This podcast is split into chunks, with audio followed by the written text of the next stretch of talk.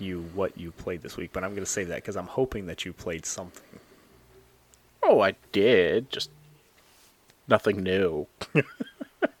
Nothing new. Okay. All right. So how was your week then? wasn't it wasn't bad surprisingly. Um, duh, kind of boring to be honest. Spent it either cleaning the house or watching um, Crunchyroll. By the way, that that it went down yesterday. Crunchyroll did? Yeah, Oh. Like, just the entire service went down, wasn't playing anything? yeah, pretty much. And pe- uh, when I went to go look it up, see if it was ac- uh, was something going on with my subscription and whatnot, other people were having the same issue too. I have no idea if it when it went back up, but yeah, went down yesterday. What were you watching? Was it that one show again? What the flip was I watching yesterday? Um,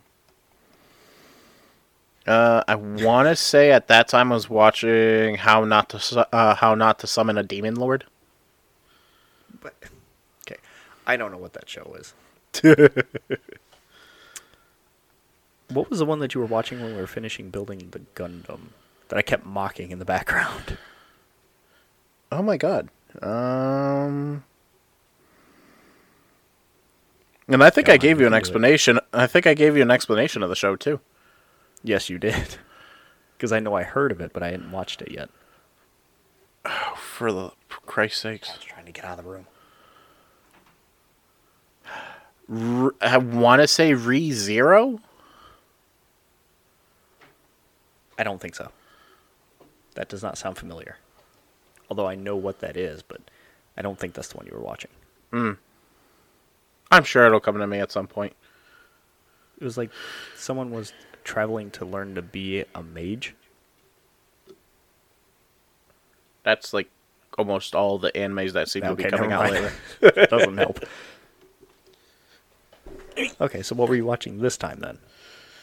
Uh, just before, just before getting on the stream, by the grace of God. But when throughout the week, it was uh, how not to summon a demon lord. Okay. I don't know what that one's about. Another isekai Hello, one. Kitty. Of course. Nice Wasn't last year like the year of isekai anime? Pretty much. It seems that seems to be the treasure trope lately. Don't get me wrong. There's some good ones out of it. Like I want to say my favorite. I want to say my favorite one was um, my grandfather. Um, my grandfather's a wise man or something like that. Such original names. Because the the Japanese ones are so long that they the the the American dubs are just like coming up with wa- random names. Fair. So that's all you did? Just hang out and watch shows? Nothing Pretty- fun? Mm, Pretty much. I think uh, play play the slime game some more, but that's about it. I was boring this week. You didn't mention the slime game last week. Did you even play it? I play I played it, but it wasn't. I don't like I don't like this month's event. It's it's the New Year's event, but it's weird, Okay. and I hope uh, I just hope it's not. Um, it's just not an indication of things to come. Because if that's how it is, I'm gonna get very annoyed very quickly. Like changing how things work? Yeah, because the um, the monthly events for their shops normally you can uh, when um, for that month's event as you're battling, you're getting tokens from that event, so you can spot um, buy from the the event uh, shop for that specific month, and you can collect uh, collect all the items you want, buy pick and choose what you want, and then afterwards, as soon as I bought everything that I'm looking for, I go to buy like the um, the memory crystals. Is, I believe that's what it's called, which you can go to buy use to buy like if you ever missed a month, a month's event. Like when I started, I was two to three months behind, so there were characters that I was able to get through that new that new shop. And now because of the the collaboration that they're doing with the movie release, Um, there are items that are specific that they release that are going to be around for the year. What movie? The um, oh my god, what the hell is it called? Well, obviously Slime Isekai, but hold on. Uh, Well, while you were looking that up, I didn't really do much of anything this week because I was sick. oh, I'm sorry. That's fine. This week, do, blah, blah, blah. That's what having kids does to you. Mm. I did play more of Destiny, though, of course. You got to. You needs to get the hat. Still haven't got it. After running that damn dungeon a few times, still haven't got it. Oh boo. But I did learn that going back and running old dungeons, I kind of breezed through them. Yeah. Me and my brother-in-law was running through dungeons, and we went back and did like Shattered Throne, which was one of the earlier ones. Yeah. And it took maybe 15 minutes to get through the entire thing. Yeah. the way that they've changed like the systems and stuff that you get for your characters, especially the buffs you can do, Yeah. it like deletes the bosses now. Oh Jesus. takes no time at all. It's nice.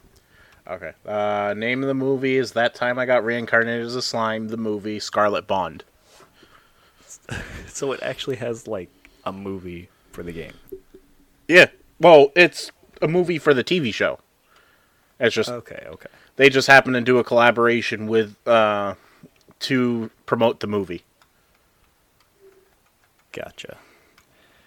Weird. A little bit. And speaking of not mentioning that game, you've been slacking about uh, mentioning Kingdom Hearts 2 lately. Usually you work it into everything, and you haven't said anything this time. I've been good. Been good. Okay. I, I, I'll, I'll come up with something. Don't worry. No thanks.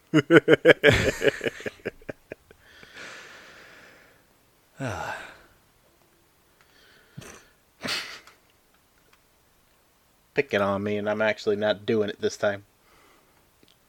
I, that's the bad thing, or the bad thing, good thing. I don't know. I expect it, and then you you let me down. You're the Kingdom Hearts person. I know, but there's nothing new.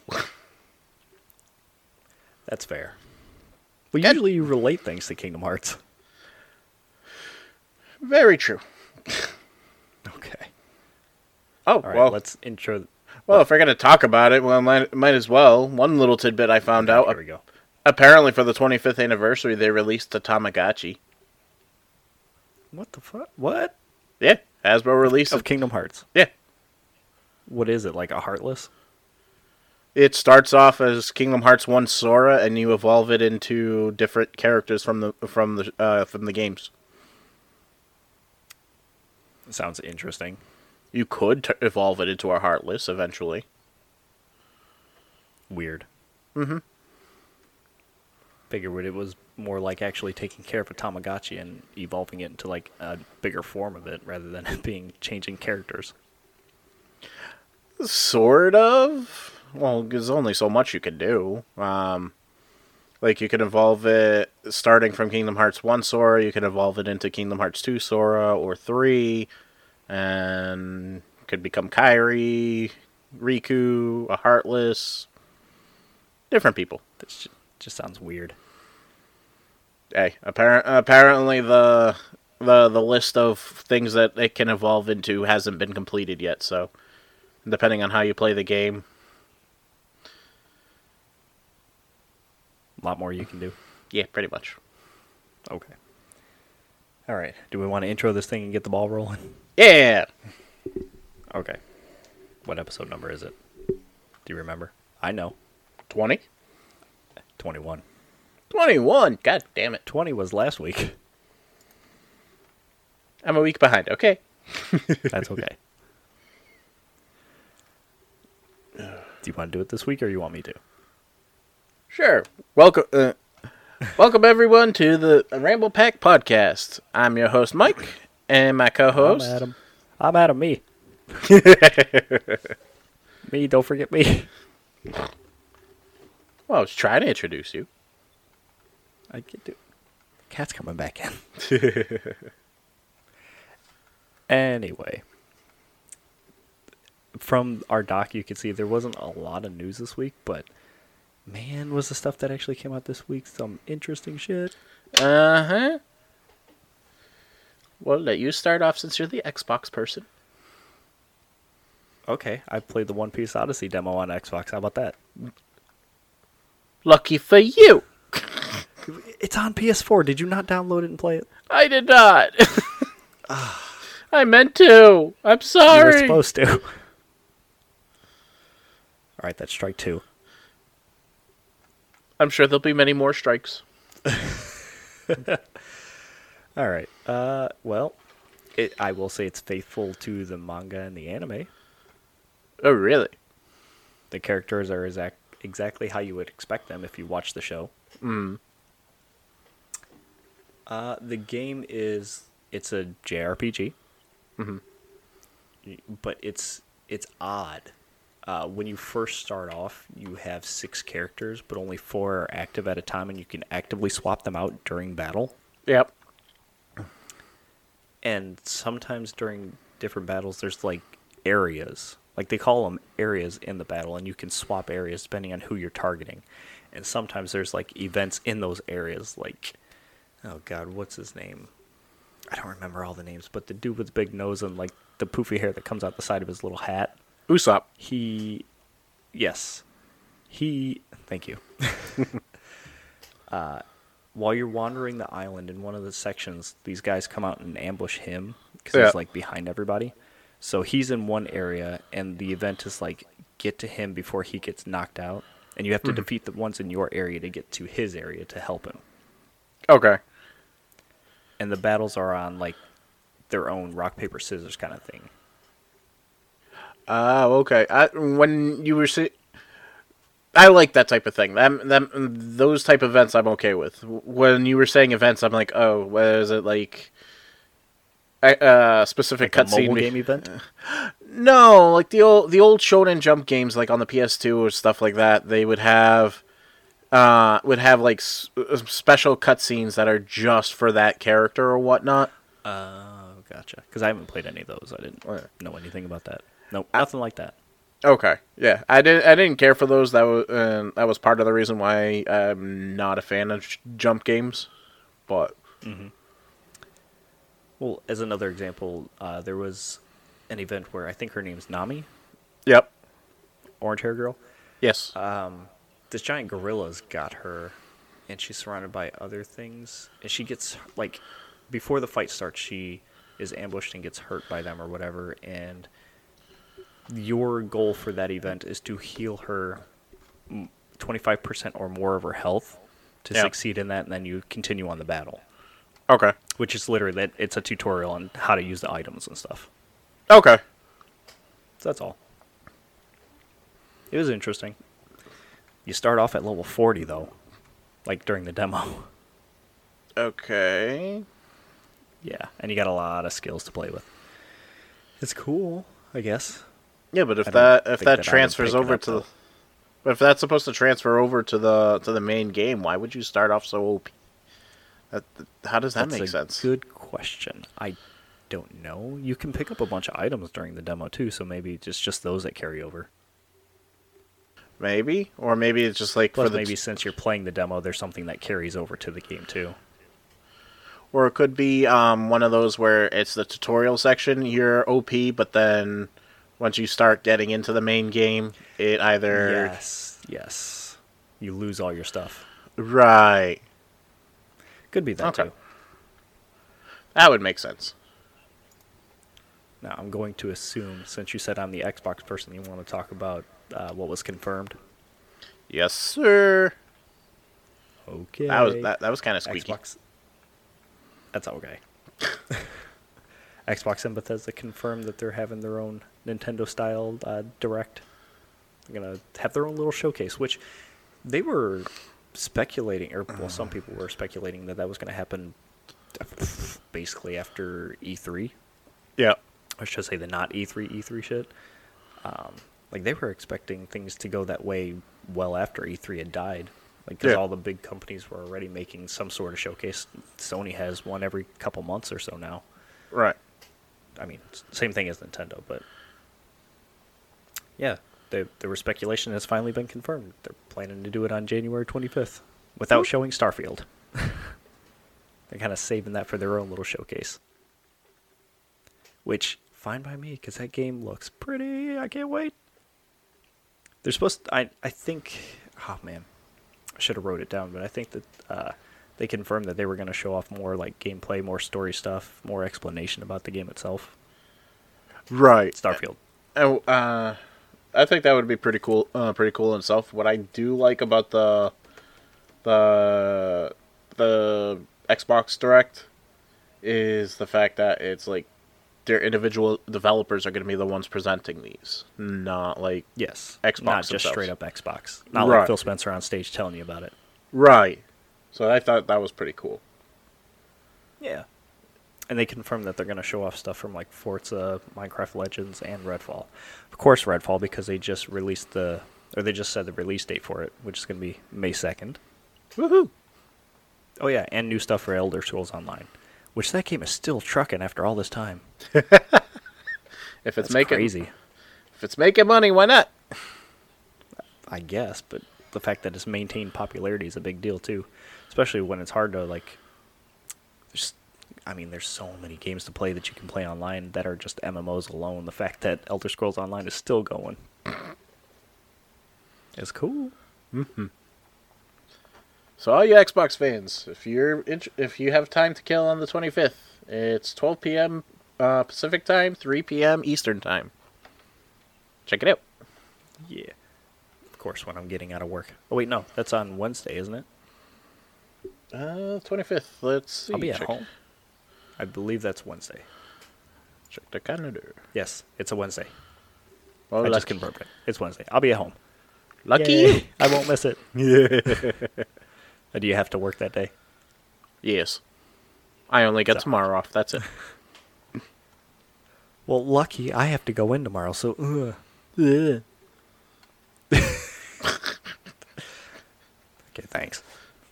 I don't. Get, I don't get I- that. What, what, t- I thought. Uh, I thought Martin Luther. Uh, is it Martin Luther King Day tomorrow? Mm-hmm. I thought that was a national holiday. Some places it doesn't matter. I think with my job, they give us three or four uh, free vacation days to use as we see fit in exchange for working days. So, I don't know.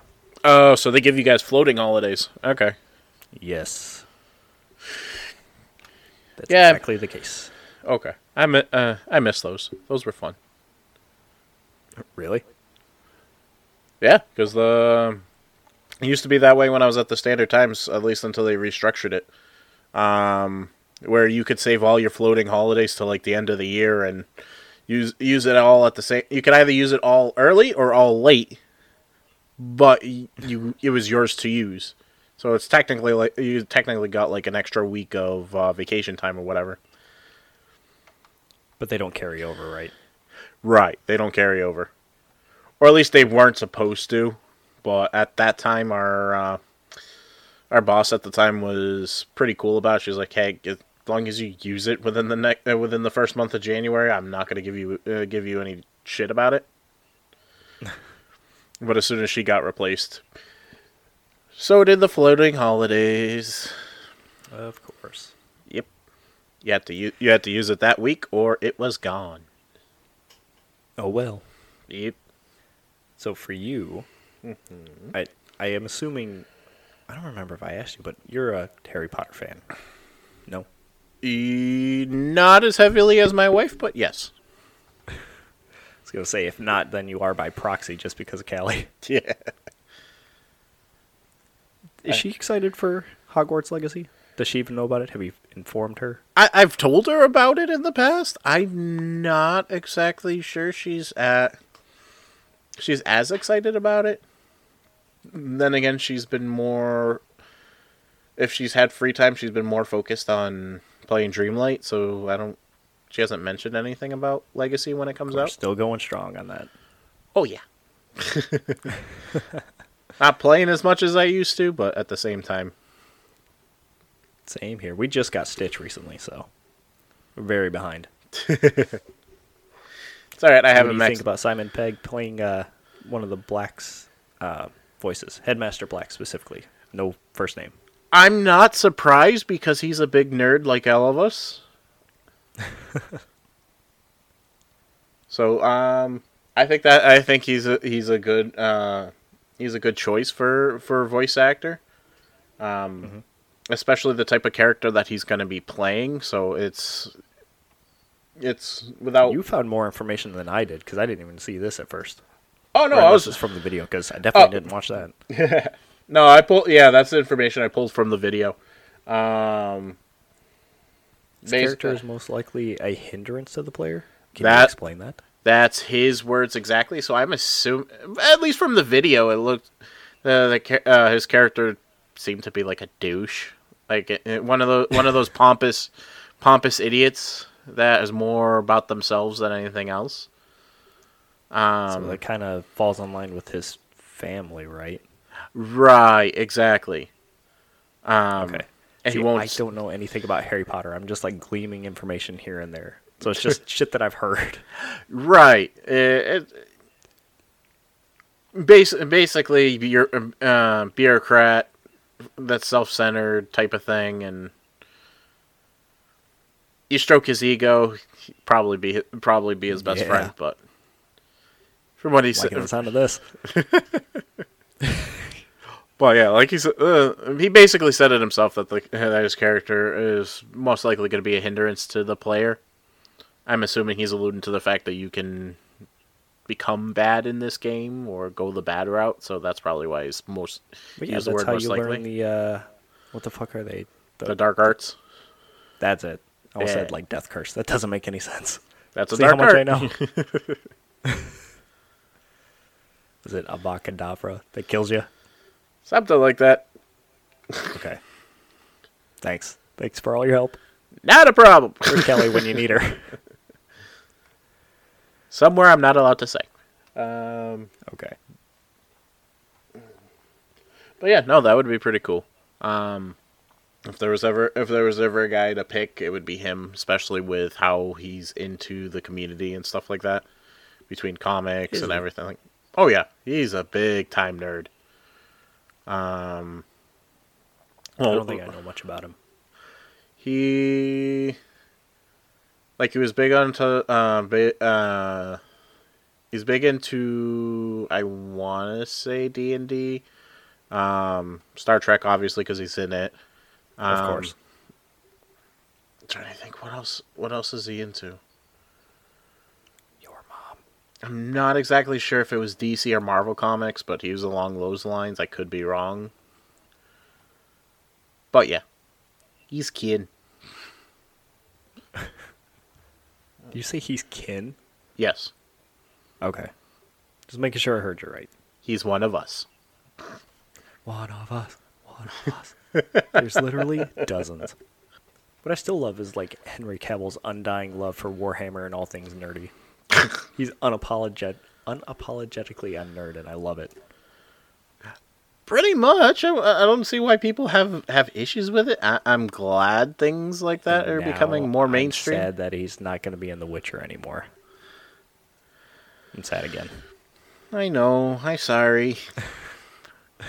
Have you started watching that series at all? Not yet, but I mean to because I'm running out of stuff with Crunchyroll running into I- streaming issues, and Yeah. I, I need more things to watch. Still got to watch JoJo's. It, it's go. G- give me some time. It's like I said. It's good. no, get off here. Go watch it now. okay, guys. Bye. All right. I feel like we need to talk about happier stuff still before we start getting depressive with the end of this. Because Um, everything from here on out is sad. yeah, it is. What the hell?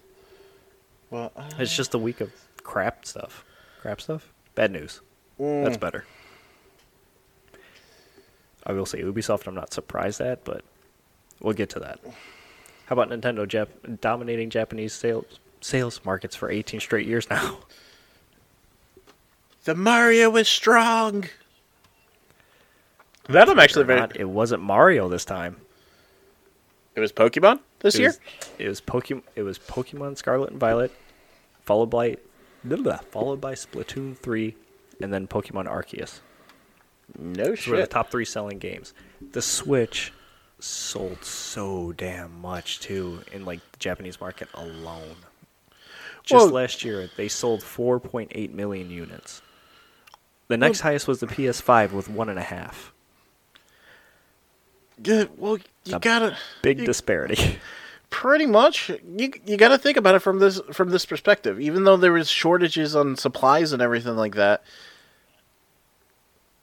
that you didn't really hear that from Nintendo much they would Well, no, use that because they haven't put out any new hardware. They've been trucking along this whole time. right and with their systems being what uh third the cost of the other two systems Like 200, 250, something like that. Yeah, exactly. I, I'm you could probably get a bun, uh, get a, uh, oh my god, a theme, a themed version with a with a game bundle for three. It's still They half the had that. Like they had the base model with Mario Kart 8. They had the Animal Crossing version. They had the OLED model with the game, I think. right. So there was plenty of different flavors. Oh, absolutely. So it's it's the availability. You you know you're gonna get a good product with Nintendo, even though they had that hiccup with the Scarlet and Think Violet at way. launch. Think about it this way. I know that you've kept up with like some news regarding like games and products, I guess. What PlayStation or even Xbox game has stores dedicated to it alone and, and complete like cultures surrounding them other than Pokemon? They have literal Poke centers in Japan. Oh Jesus. Specific specific games, absolutely not. Yeah, so not too much su- of a surprise there, but just the fact that it's been 18 years that they've dominated the market there. Um, 27.7 million Switches total since it came out. Right, and I want to say to put it in perspective, the year the the first year that this trend uh, before this streak happened, the winner winner was PlayStation Two. Mm-hmm. You are correct. Take a guess what year? Oh my God. Well, think it was like two years after it came out. Oh yeah, do the math that way. yeah, eighteen years, two thousand five. I would assume. 2004. Don't count this year because we just started. Oh yeah, yeah, yeah. Okay, Yep. that's a long freaking time. Yep. And this is all coming from Famitsu, which is a Japanese online magazine, I believe. Yes, And they sir. they publish all the numbers. Uh, so, if you can get, find a way to translate it or get it translated, there's all the information. it's crazy. Yes, it is. Good on you, Nintendo. Keep it up. I mean, that's where they started, so it makes sense. Plant your feet and grow. Let's see. Ba, ba, ba, ba. So, about Callisto Protocol, and uh, Hang on. This- You want to do a sad thing still? I can do some more happy news. we have more happy news. Yeah, Games Done Quick ended last night at three in the morning. And they raised Oh, two yeah. point six million bucks. Woohoo! I forgot about that. Yeah. They st- they started off kind of slow, but like at the four or five day mark, they hit one million. So I was like, oh, that's cool. And then I was watching on Saturday, and they were at one point five or so, and I'm like, oh, they're gonna hit two million in no time. I'm assuming it's just, at the beginning. It's just everybody getting used to the shock from New Year's. kind of, probably just easing into things and whatnot. Pretty much. But Dude, I watched the uh, Shredder's Revenge race between like two different teams of two people. yeah, That was fun to watch. It was really cool. I know you were looking forward to it. Hell yeah. It was neat. And like watching speed runs of Pokemon Red and they did a like a full run of um A Link to the Past, Yeah. the Legend of Zelda SNES game.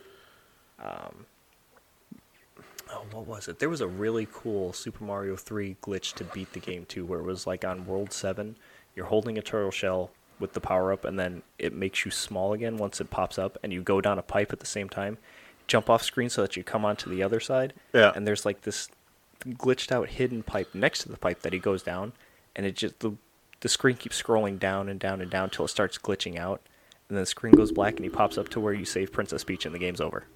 Oh Jesus Christ! it's fucking cool. That's why I love those things. It's neat. And just generally watching people be awesome at playing those games too, who have played it over and over and over and know like the quickest routes to everything and just flying through stuff. It's awesome. You also got to think about how many hours do these guys put in to to find these things. A lot. Not to mention there's whole communities around like speedrunning and then speedrunning these specific games too. Or uh, no, isn't uh, it? I could be wrong. Isn't Nuzlocke uh, a form of speedrunning or anything like that, or is it that just N- Nuzlocke is a form of playing Pokemon. okay? It's just like community made rules to as a different alternative way to play the game. Okay. Not necessarily speedrunning. But still fun. Yeah, it's an interesting way to do it. Basically, if your Pokemon faints, you release it because it's quote unquote died. You can't level up past like a certain level for each area. Like say the gyms, the gym leader's highest level Pokemon is twenty. Can't level your Pokemon above twenty. Uh, Yeah. Sometimes you can use rare candies in the areas that you go in. You have to catch the first Pokemon that you find, and you have to add that to your team. Yeah. Like those are just some of the rules. Holy shit. Yep. No, I'm, no, I'm just curious, and I, I'm sorry if we were going on a tangent here, but like okay. in those particular scenarios, let's say you have a full team of six and you get you, your entire party gets fainted. You have to release every single one. What if you only have six Pokemon, or do you have to have Pokemon in your storage? You when you enter an area, you're catching the first one anyway, so it goes to your storage. Okay, So you have ones to fall back on. so hopefully you but don't. once they faint, you got to release it. So Yeah. you get your starter, and they faint. Bye. No, I would cry. That's why you can't get attached. Imagine But, being yeah. stuck with a freaking Caterpie. Well, at least they can evolve. Yeah, but they're one of the weakest Pokemon in the game. Uh, well, you know, luck of the draw. It's part of the run. I guess. the Elite Four's got to be a real bitch at that point. I would imagine. I have not done one just because, but it's an interesting idea. Because if you're gonna go by those rules, the- uh, you can't go past the cert, uh, the highest level of Pokemon if, uh, involved in the Elite Four, which means you ha- hope to God ha- better have a uh, crap ton of potions. Now, how does that work? Oh, you can't use potions. You can only. I think it's not for like older gen games. It's for the ones where your Pokemon can actually hold items. So you have to give them stuff to use on themselves, and you can't use items to heal them. Okay, so then how the freak do you go about in in those particular scenarios? Let's say you do it in the older gen games, right? And you're at the mm-hmm. Elite Four. You're you lose a Pokemon. They're they're technically fainted, whatever. They're dead. You can't use them again, so no revives. It's practical, No other people to fall back on. Like you can't pull Pokemon out of any boxes when you're in the Elite Four. Then either. right? So how the hell do you make it all the way to the end? Yeah, I don't know. Rely on debuffs, I guess. Those are like I'll the have to see if there's any Nuzlocke rules for the old games, but these are for like Fire Red and Leaf Green, and I think Heart Gold and Soul Silver, and anything higher than that. Or that's more recent than that, I should say. yeah. That would I be have to look interesting. up more of the rules. That would definitely be interesting. Uh, but yeah, they raised 2.6 million dollars over the course of the, this week. Good job, which guys. I'm a- I'm a little surprised. I was expecting them to hit like 1.5 or so, but as soon as I saw that they were at 1 1.5 1.6 on Saturday morning, I'm like, oh, they got this, no problem. Because even Meg was watching off and on, and she's like, wow, they're at 1.5. That took a while. I'm like, oh no, they're gonna hit two, no problem by tonight. And she goes, I don't know. And I turn around and say they were already at over two, and she goes, damn. so, yeah. People dedicated their weekends. Man, the speedrunning community is definitely dedicated. I- I'd have I'd have to say to, to donate over half a mil, half a million dollars within within one day type of situation. Definitely wasn't that much, but it's on that level. Yeah. Power Alright, to you. since you since you started with it, I'll let you take the reins for the first sad stuff. I don't wanna. Ah, you started it. You're gonna finish it. I guess. Well, well, it's just because of how excited I was for the game, and I'm just getting more. It's just more and more bad news. Yeah, you were excited, and then the game was riddled with problems at the start, and then people were saying it's middling when it came to playing the game. I and know. this. Yeah. Well. Okay. All right, guys. What we're talking about is Callisto Protocol. Um, apparently, Again. There were um, developers being left out of the credits. Um, estimated to be about 20 developers omitted from the game's credit roll, uh, which includes senior devs and key contributors. Uh, if for uh, for example of why this is bad, why they did it. One, they didn't really give an explanation. The the people that were excluded are people that have been on the project for some have been on the project for at least a year and left the company for one reason or another. with that year too, um, I appreciate you putting in the International Game Developers Association crediting standards, because it Oh. says even for like people who worked a minimum up to 30 days have to be included on that, which And I didn't even know about. and that include that includes contractors, not just employees, contractors. Mhm.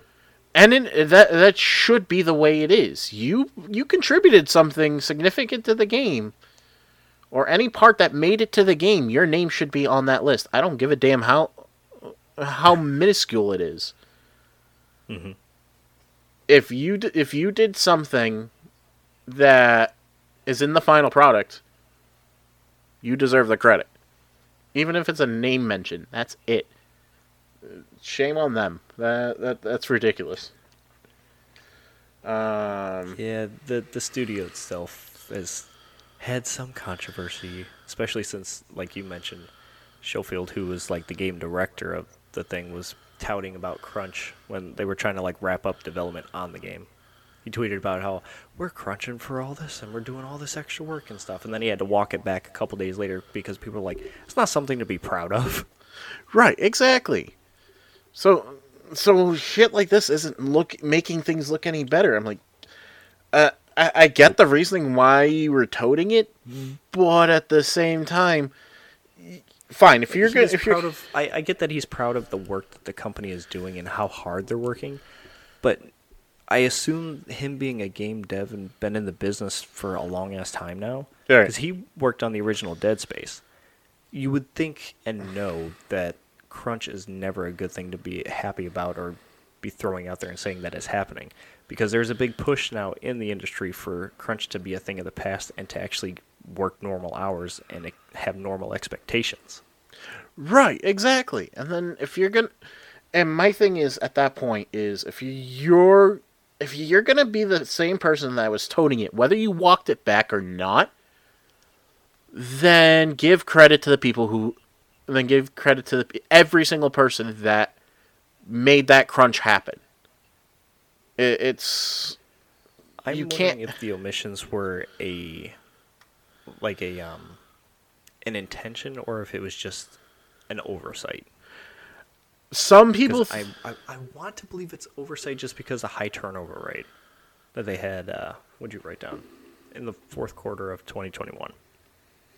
Uh, according to one of their sources, uh, turnover at the studio in the fourth quarter was uh was considerable. Yeah, it was one of the most considerable turnover that the studio had in the fourth quarter of Yep. that year. Um, but even then, if they were, like for example, the international game guidelines re- are requiring you to make even if this person these people leave you're required to take note of their their names Yeah, I I mean I would assume that they're going to keep track of all that stuff just in general. But following those standards and guidelines, of course, they have to retain all those people that worked on it. then I, I I think I think that's intentional to be honest the there's no way you go through all that legal tape and forget to put, especially twenty something people, mm. and they're people Well, who? How big is the studio? Like, are they hundreds too? Because I could see twenty being an oversight and just not realizing it. I want to give them the benefit of the doubt, but I don't know. Their track record kind of doesn't help. Right, and a lot and a lot of the people that they omitted, one it it felt like a slight, but a lot of them were like, ah, "We left on good terms. We're very surprised that happened." Yeah. But others, uh, the way the way it was done made it seem like it was, um, yeah, we- She just Uh, walked behind you. the way the way it was done made made it feel like, well, this is a slight against you because you should have had more loyalty to us by not leaving. Which, yeah, if that's the case, that's fucked up. pretty much That's just, that's just being petty on like a business level. It's not the first time we've seen pettiness like this. True. Wonder what they're gonna do next now that the game's out. I don't know. Maybe maybe the uh, now that we're in a time period where patches happen, maybe there'll be a game patch that adds I them into the credits. surprised if they don't add them in. I'm sure that even if they don't want to, they'll probably be made to in some sort, some sort of fashion, some way. I'm sure. Because if they have to follow those standards and practices, then you know that they got to do it. And what what was surprising to me about reading the, reading that article was that, like, one of the people that they interviewed, they they could see that happening to uh do, do to a contractor that did a small portion of the game. I'm like, it shouldn't matter if it's a contractor or not. Dude, we should go back and look at Nintendo games that were made and see if we can find contractors that worked on those and see if they were included. Because, you know, we talked about before about how Nintendo treats their contractors. Yeah, that would be interesting. Because because they did they did the work. That's granted. Yes, you paid for it, and it's your property, but you give the credit where the credit's due. Yep. I don't. Just shitty all around. It is. It sucks, especially when you've worked so long to put your name on something and you get left out. Oh yeah, It sucks. Because okay, la- the last comment, and I thought about it when I was reading. I was like, it's not not like I'm sure there at that point. It not only does it suck, but let's say it was somebody one somebody's first project, or like in the case like in the case of um uh that co- that composer that got the sh- uh, that we were talking about the other day. Mick Gordon. Yes. Um it's it was his it's his reputation on the line. They did a portion of, uh, they did a portion uh, let's say he did a portion uh, he did the music and they didn't credit him at all. Mhm. That's your proof that you did work. He's a contractor. It would be hard for them not to include him, though, because everybody knew he was doing the music for it. it's everybody knew, but let's say let's say it was a small a smaller company or anything like that.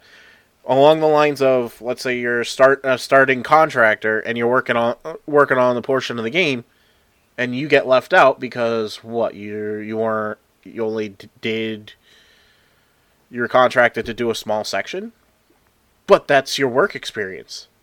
You have you don't have that credit. You don't have that proof. It's he Yeah. said versus she said. The uh, they go to work, uh, go to bat for another com- uh, go to acquire a contract with another company. That company goes to check check in on their prior employer. Go, oh, we didn't work. They didn't work for us, or we have no record of it. Who are they going to believe? You said who are you're going to believe. I thought you were going to say who are you're going to call. Oh, Jesus! I don't know why. I thought you were going to go with Ghostbusters. I was ready for it. So, in the same vein of uh, companies not doing so hot,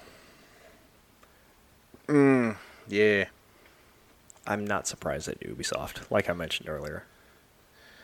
maybe. I would like to know what six or seven games they canceled. Seven total games, three unannounced. I want to know what those were. Uh, I know one of them was confirmed to be another Splinter Cell game, Yeah. from what I read. Which I mean, people want a very specific Splinter Cell game, Mhm. and I don't know that they could deliver that anymore. Right. But yeah, this year's not shaping up to be so hot for them. Or maybe they're just banking on some of the ones that are coming out this year, like Mirage, Assassin's Creed Mirage. Yeah. And this is another this is another one of those companies where like they're well, one of the things we're talking about, guys, is um, they're going to be making cuts. One of the things that they said they're going to be making cuts over the next couple of years, um, roughly about 200 million euros. Um, what that conversion is into dollars, I have no idea. Um, uh, through restructuring, uh, divesting some non-core assets. Um, according to them, natural, uh, usual natural attrition. Um, but then the CEO even goes so far as to send an email. Had the ball to send uh, send an email out to his staff saying, "Hey, the ball's in your court." Um, to So- deliver the schedule of games on time. right, like like, how do you say that to your company and people working for you? It's like, I know you're making the stuff for us, but it's your duty to make it happen. Well, you got to kind of have the structure set up in the right way and have the assets to do so. Right, exactly. And what what it, and I, I I'd have to agree with this explanation. Um like so uh ReedPop's head of games, uh Christopher Dring, uh commenting on this, uh they basically was saying that Ubisoft is suffering compared to other publishers because they don't have uh, they don't have the significant live service games like other like other servicers. They're relying heavily on they're sticking with their release schedule, and they have nothing in place to fill fill in the gaps between these releases to to offset those costs.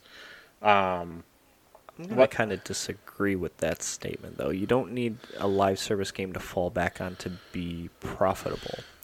Look at Bethesda alone. Sure, they've got Elder Scrolls Online now, but that's like a one and only thing when they're mainly known for single player immersive story games.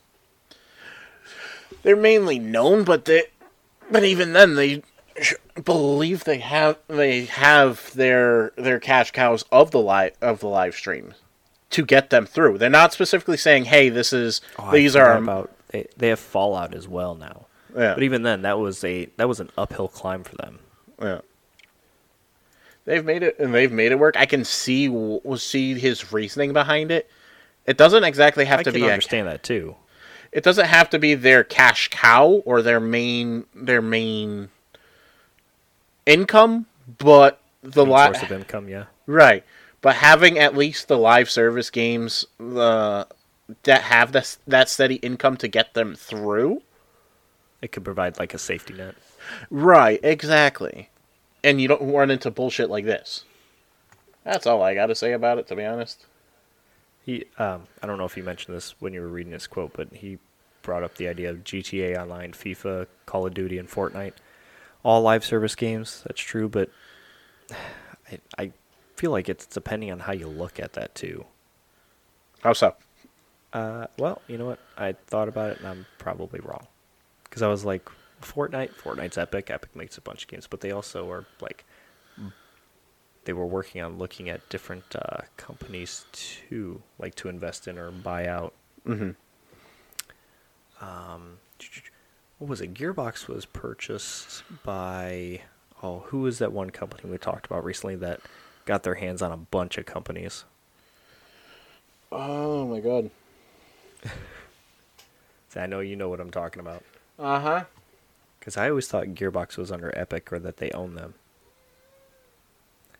But also, that's uh, that that also just makes me think. GTA Online, sure, that's Rockstar, but also Rockstar is under Take Two or 2K. Yeah.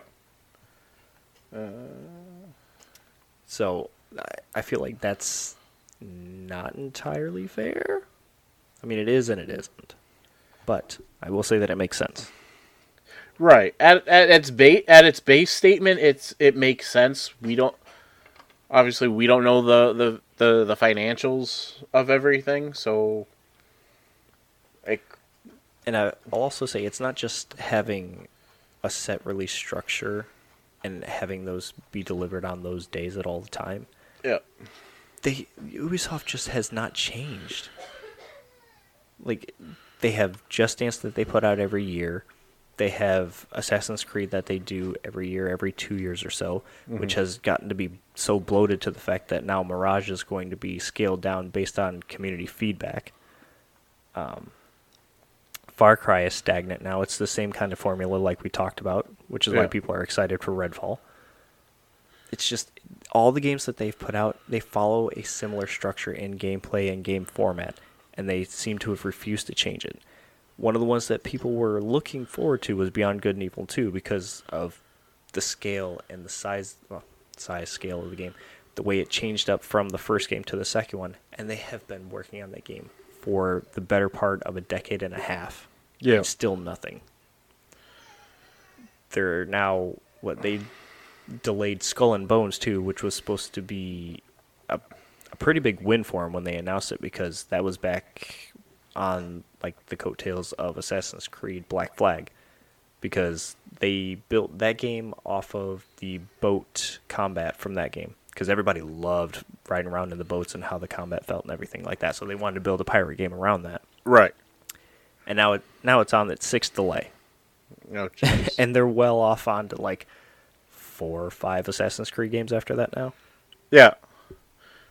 So, and the statement they put out for that was just, it gives us extra time to work on the game and add more polish and do these things. But in the next com- couple days, we're going to show gameplay stuff. We're going to talk more about it and show you more things from it. Sure, great. You and me both are on the idea of you need more time to work on the game. Do it.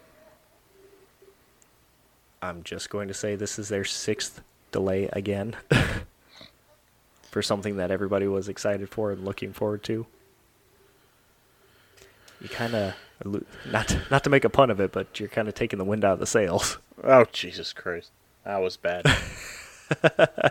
Thanks. That dad. was- what do you expect? yeah, everybody, there's your dad joke for the day. Everybody gets one. Oh my god. Oh yeah, uh, do better, we. For the love of God. Well, what is your take on it? Because I just kind of said a bunch of shit.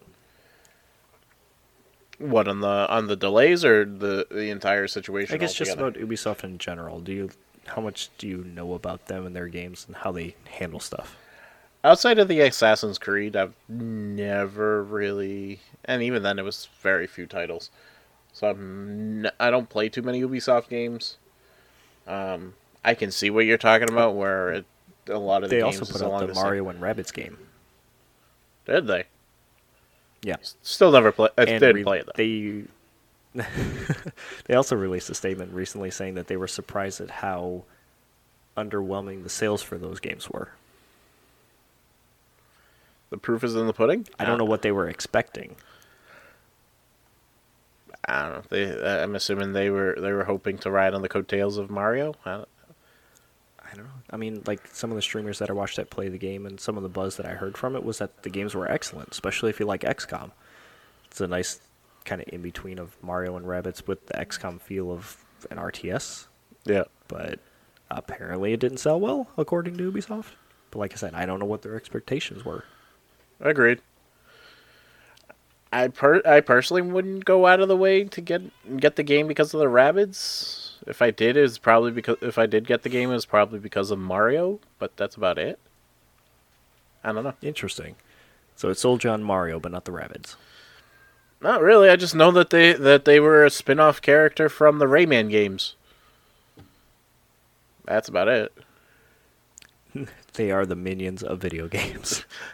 Pretty much, and even then, when I think uh, when I think of minion uh, minion characters, I think of Pikmin. Before I think of Why Rabbids, Pikmin? What? I don't know. Explain yourself. What the hell? What? If I'm gonna be if I'm gonna be looking at ma- um, uh, a mass amount of characters that are similar and funny and whatnot, I'm thinking Pikmin. I don't know. That's what comes to mind before Rabbids. Have you played Pikmin? I have not. Mike, you hurt me. I've never. Pl- I haven't played the Rabbids either. Oh my goodness. I mean, that's fair. But I will say there Pikmin is not like that at all.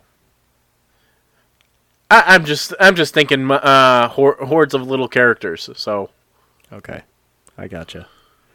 I'm just letting you know it's not like that at all. wow. I, I don't know what to think now. fine. You want. You want a better. You want a better analogy? I'll. I think of the. The the horde of black uh, black mages from Final Fantasy IX. Before I think Okay. of the Rabbids. Okay. But now you make me sad because I feel bad for Vivi. Why you gotta do this? Of course. I gets to. Get out of here. I, I love no, you don't. No. yes, I do. I'm not saying you don't. I'm saying no, you don't have to do this. Yes, I do. No. It's as close to Kingdom Hearts as I'm going to get right now. Fair. Ah, man. All right. If you want to talk about the topic that's kind of dominated the news for the last couple days now, I'm not understanding. What the hell is the issue? Money. It all boils down to money. It's been like this for years. Yeah, since literally 2000. Yeah.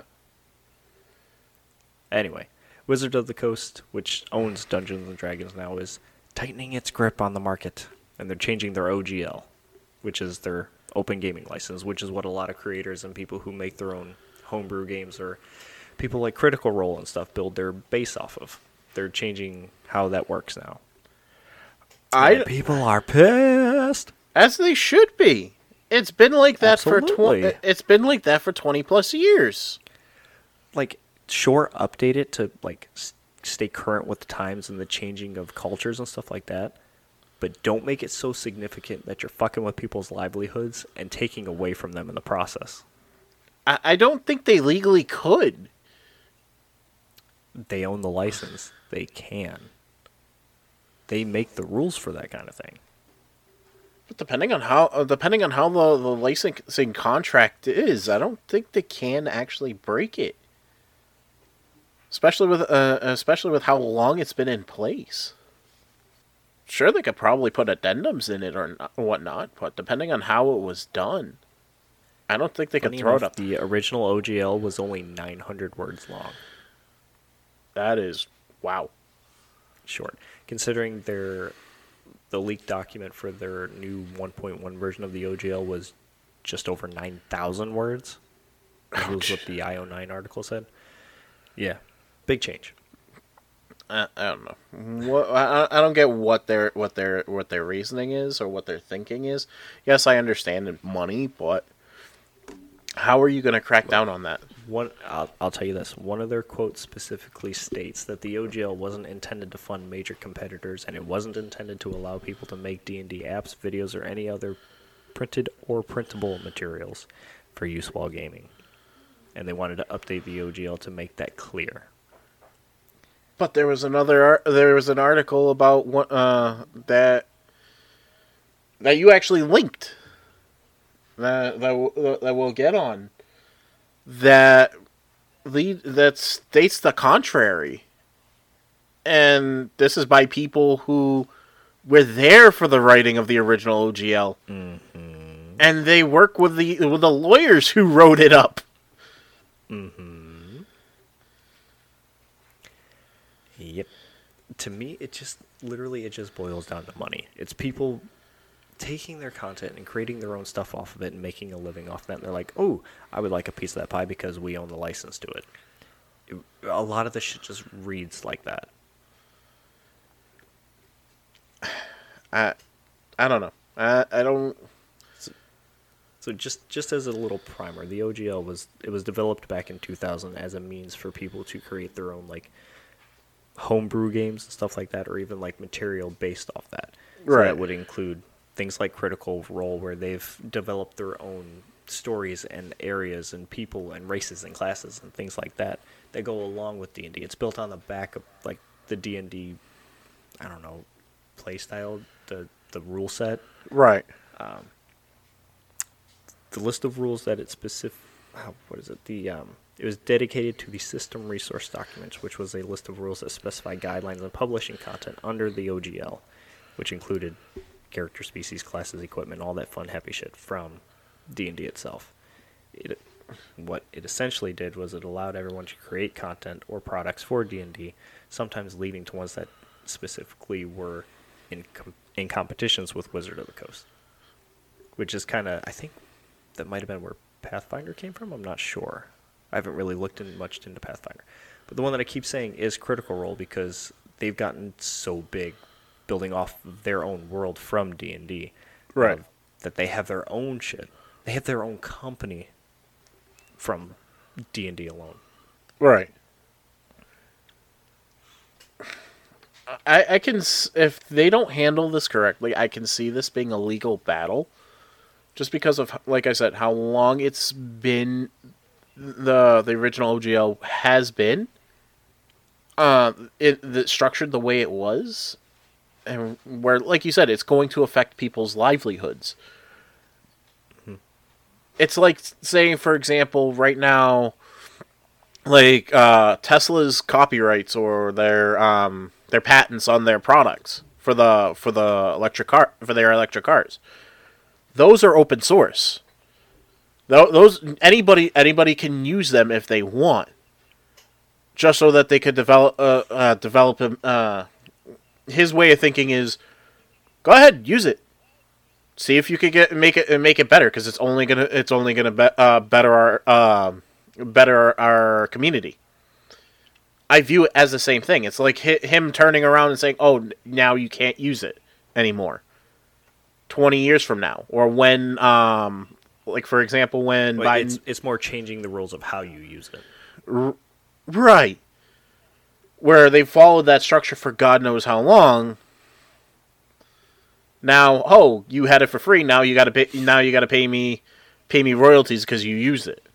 You're using my license. So funny, funny you bring up royalties. They did um, in their new 1.1 version. They added in like a clause of tiers for how much money people make, yeah, and supposedly you don't really have to pay anything until you're hitting upwards of like 750,000. Then you have to start paying on it, which they were quoted at saying uh, anything over 750k they have to be paid 25% of. Uh, but they have a deal with Kickstarter, or they wanted to make a deal with Kickstarter where it was only 20% if you got your start off that. And it doesn't matter how big your company is, you have to register with Wizards of the Coast, and they can revoke your license at any point, given a 30 day notice for any reason. I think it's a slap in the face. To be honest. I agree. the the 1.1 version would also revoke like the authorized license agreement, which means that uh, people who have built their stuff off of the D&D license and the OGL would have to completely change everything that they've done just to fall in line with whatever their new rules are. and I, I, I don't see that happening without a fight. Well, to be fair, that's all that's been going on ever Yeah. since this was put out there. There's been a huge uproar in like all the D and D and tabletop communities, uh, which led to Wizards of the Coast finally putting out a statement, which was kind of like a backhanded non-apology.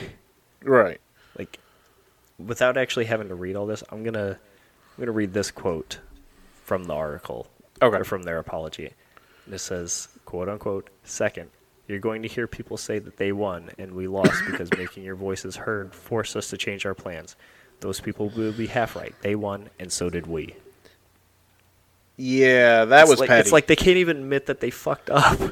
yeah, that, that that was petty as shit when I read that. I'm like, really? Yeah.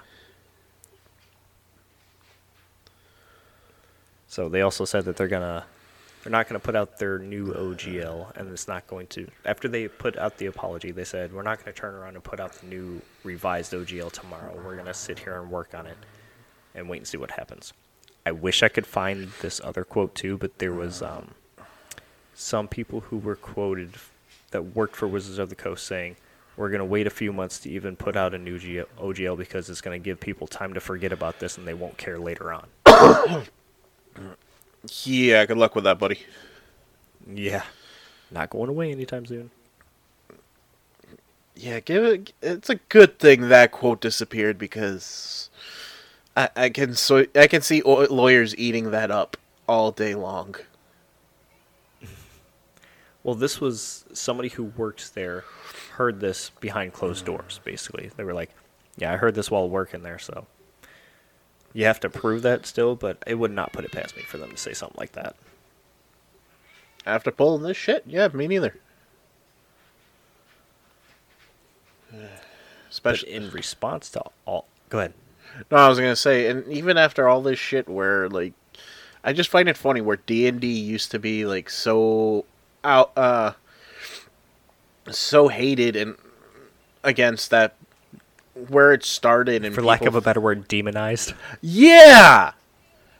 You you would think they would be welcoming this in open with open arms. Like let's not since change COVID hit, dude. D and D exploded. pretty much. And they're, they're to alienate us like that? I'm No. telling you, man. Ever since Wizard of the Coast took over, it's like they just want money from it. I mean, I don't know if you followed or if you follow Magic the Gathering or anything like that, but there was a huge kerfuffle with the Magic community as well. I I haven't followed Magic in a while. I just know like I just know like some of the old cards and I wish I still had them. Uh were they're, they're, they're good money. They're, they're even more, worth more than freaking Pokemon cards, but Well, they had a I forget the name of it, but it was like some sort of collector's box of specific cards yeah. that they were selling for a thousand dollars, I think. Mhm. And even selling those cards, they're not allowed to be used in tournaments anyway. No shit. Yeah. So it was like the the Magic community was mad about the price of that, what cards they were, and the fact that they can't even use them for matches against other people in tournaments anyway.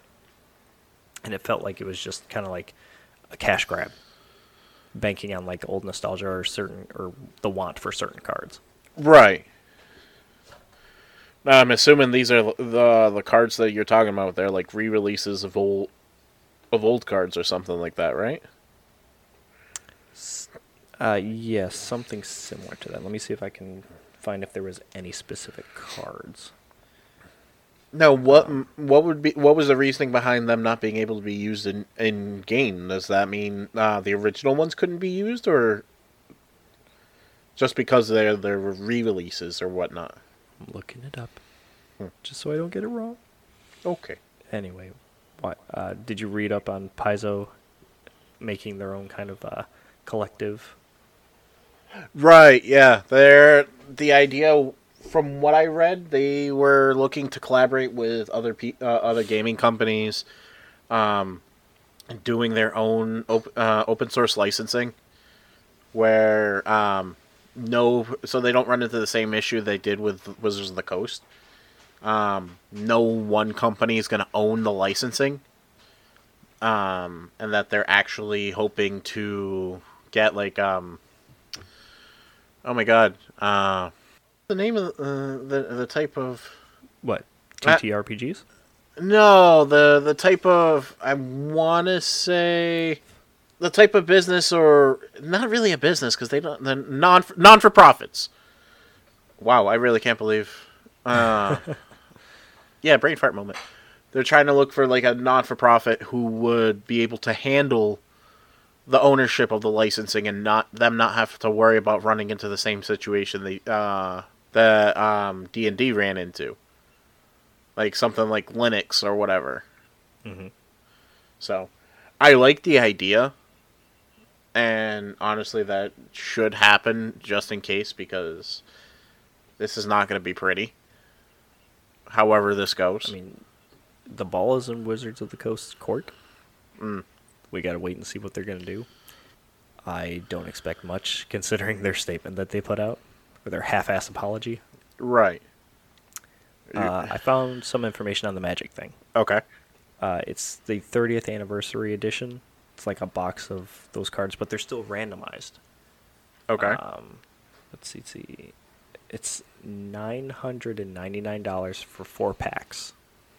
The okay. Cards are still randomized, and they're not legally sanctioned for play. They're just for collecting Now, how would they know? Because that's how they were printed. Magic, um, when Magic cards are made, they have symbols and like the dates of printing or whatever on them Yeah. that denote what series they came from. Okay. So of course, when they come from the 30th anniversary collection, they're going to have whatever symbol that's associated with that. Um, I I'm assuming that it's going to look a little differently from the previous version of that card as well. Okay, so they might have something that denotes like not for tournament use or whatever. Because I think I remember, um, if I remember correctly, you know how uh, Shonen Jump magazines would sometimes have like Yu-Gi-Oh cards on them or in them, whatever, as a promo. If I remember correctly, one of them was um was like Winged Dragon of Ra or something like that, and at the bottom it said not for tournament use or not for for le- um not for game uh, legal game use or whatever something something along that along those lines Yeah, just for collecting only. right so What's along, the point of having it though? it's worthless. pretty oh, And that's essentially that's essentially what's wrong with this this instance here. yeah You're getting four packs of randomized cards for a thousand bucks. You don't know what the hell's in them, and you can't use them anyway. They're essentially worthless unless you just want to collect the pictures on them. Right but at that point if you're going to be spending a thousand bucks you might you might as well try to go for one of the other cards and have the mo- one of the cards that are featuring and have uh, be worth the money It won't be though. I mean, you'll have the card, but there would be no use to it at all. No, no, no. I'm talking about using like if you're gonna spend a thousand dollars on a box of useless cards that aren't worth shit anyways, go for their uh, use the thousand dollars to buy their their original version. Oh, gotcha, gotcha. At least the worth would be there, and you and, and it's not random because you're buying. You know what you're buying. That specific one, yeah. Shame on you. Yeah, and remember, Wi- Magic is also owned by Wizards of the Coast, so I'm telling you, it's a money thing. Fuck you. so does that mean? So does that mean the next time we actually go to pl- uh, do an online session, we we might be getting um, updates on it? No, no. We'll be fine. If and whenever we get around to playing, we're not really changing anything. We're not making a business off the backs of D&D or anything like that. We're just playing the game. No, no, no. I'm talking about roll twenty. Like they might have to adjust some things on their end, or where roll twenty might not be free anymore. That's a good question. Um, I mean, Roll20 itself is free, and then, like, certain community-made assets are free. Yeah. You can also import your own assets, but they do have modules from D&D and stuff like that that you have to pay for anyway. So I'm Right. assuming they have a licensing agreement with Wizards of the Coast to even be able to do that. So I'm sure that everything is on the up and up between them. Okay, so we uh, so we like you said we may not see anything the next time. No, I don't think anything will change. Mm. Maybe they'll put out a statement saying something has changed, or maybe they'll even take a stance as to on what's going on. I don't know. I haven't logged in in a while to see, Right. but who knows? Fingers crossed. Fingers crossed for what? It's nothing bad. Okay. yeah, I man, I wonder just how far the fallout would be, like how far reaching it would be for um them to change all that stuff. Because then, think about it this way: What about you know how you order your uh, you, you ordered your game pieces online, right? I'm assuming it's not an officially licensed. Uh, some uh, some of them might not be officially licensed through D and D or what whatnot. Like not specifically they What released it. specifically. Like the the the minifigs. Does that is that part of that too? Um, ooh, good question. There are, like, man, a lot of the ones that I painted for you guys were like specifically D and D whatever series ones. I just can't remember who made them. But that's a good question. I'm going to assume that they have some sort of deal for that. Like Yeah. maybe they are who D and D and Wizards of the Coast reach out to to make these things happen. because I'm trying. I'm trying to think of like, let's say for example, you had gotten it from a one-off shop that did their own designs. It's still follow. It's still following the the open license. Can you really sue somebody for making their own like Dragonborn character or elf character when you have elves and stuff like that in a lot of other kind of mediums? If you're if you're uh, if you're advertising it as for D and D use, then yeah, I could see that happening. Disney's done it for less. Nah, it would not go anywhere because that would be a really hard thing to argue with. Why not? Disney does it with Etsy people all the time. They haven't re- they haven't as much recently, but they But that's totally different. That's banking off the back of Disney specifically and using their characters. yeah. Using using minis for D and D, I don't see that happening. Yeah. I mean, hell, could you could you take like any kind of other race or species character, put it in your D and D session, and say this might have come from this, but I'm using it for D and D?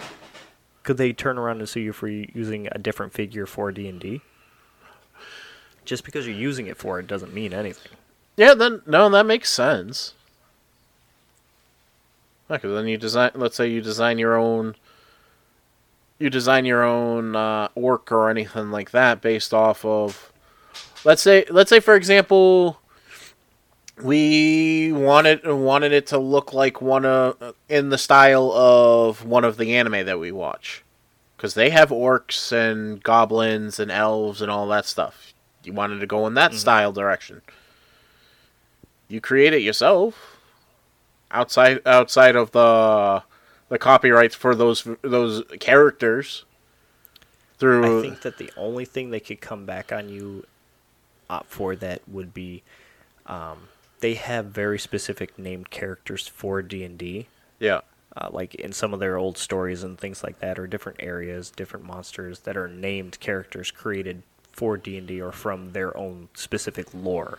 yeah If you turn around and make something based off of those characters and then try to sell it for your own, then they could come after you. right so, but if it's not their own named character so like let's say for example where the guy uh, the- for our one off i made Bao his freaking name came from came from the disney short about about the uh about a dumpling Does Disney own the rights to dumplings? no Okay, then you're fine. yeah Yeah. but Just because you get a character made based off. Let me rephrase that. If you make a.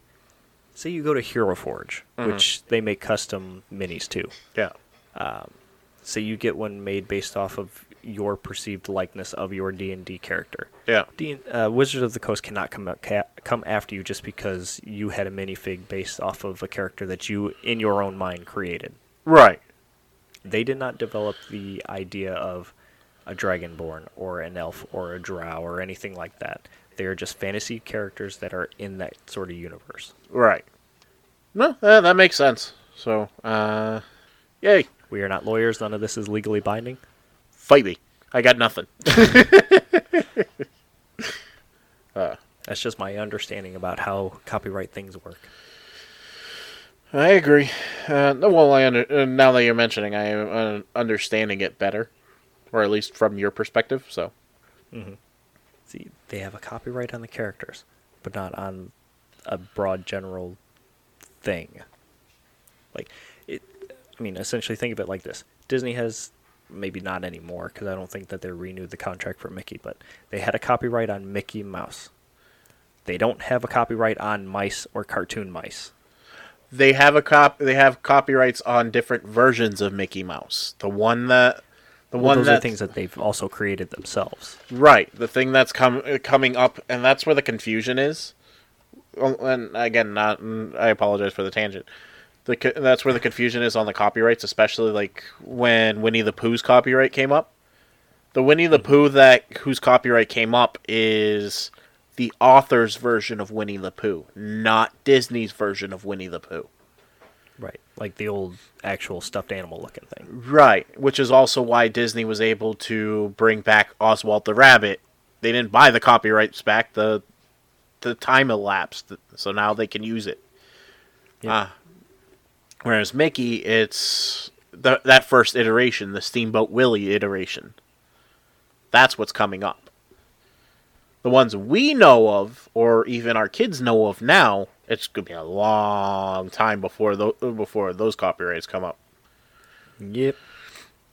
The mouse got to get paid. Yep, pretty much. And that's another example of it just all comes back down to money. Yep. Well, uh, That kind of falls under the idea of like Nintendo squashing fan made games of their stuff too. As long as you're not using their assets, who gives a shit? But Nintendo's very tight fisted about their titles too. Mm you, you breathe in you breathe in their direction the wrong way, and you're getting a cease and desist. Was that Pokemon? oh my god. Well, on that, on that happy note, I think it's bedtime. Yes, it is. I need I need to go Uh, take a Tums or something.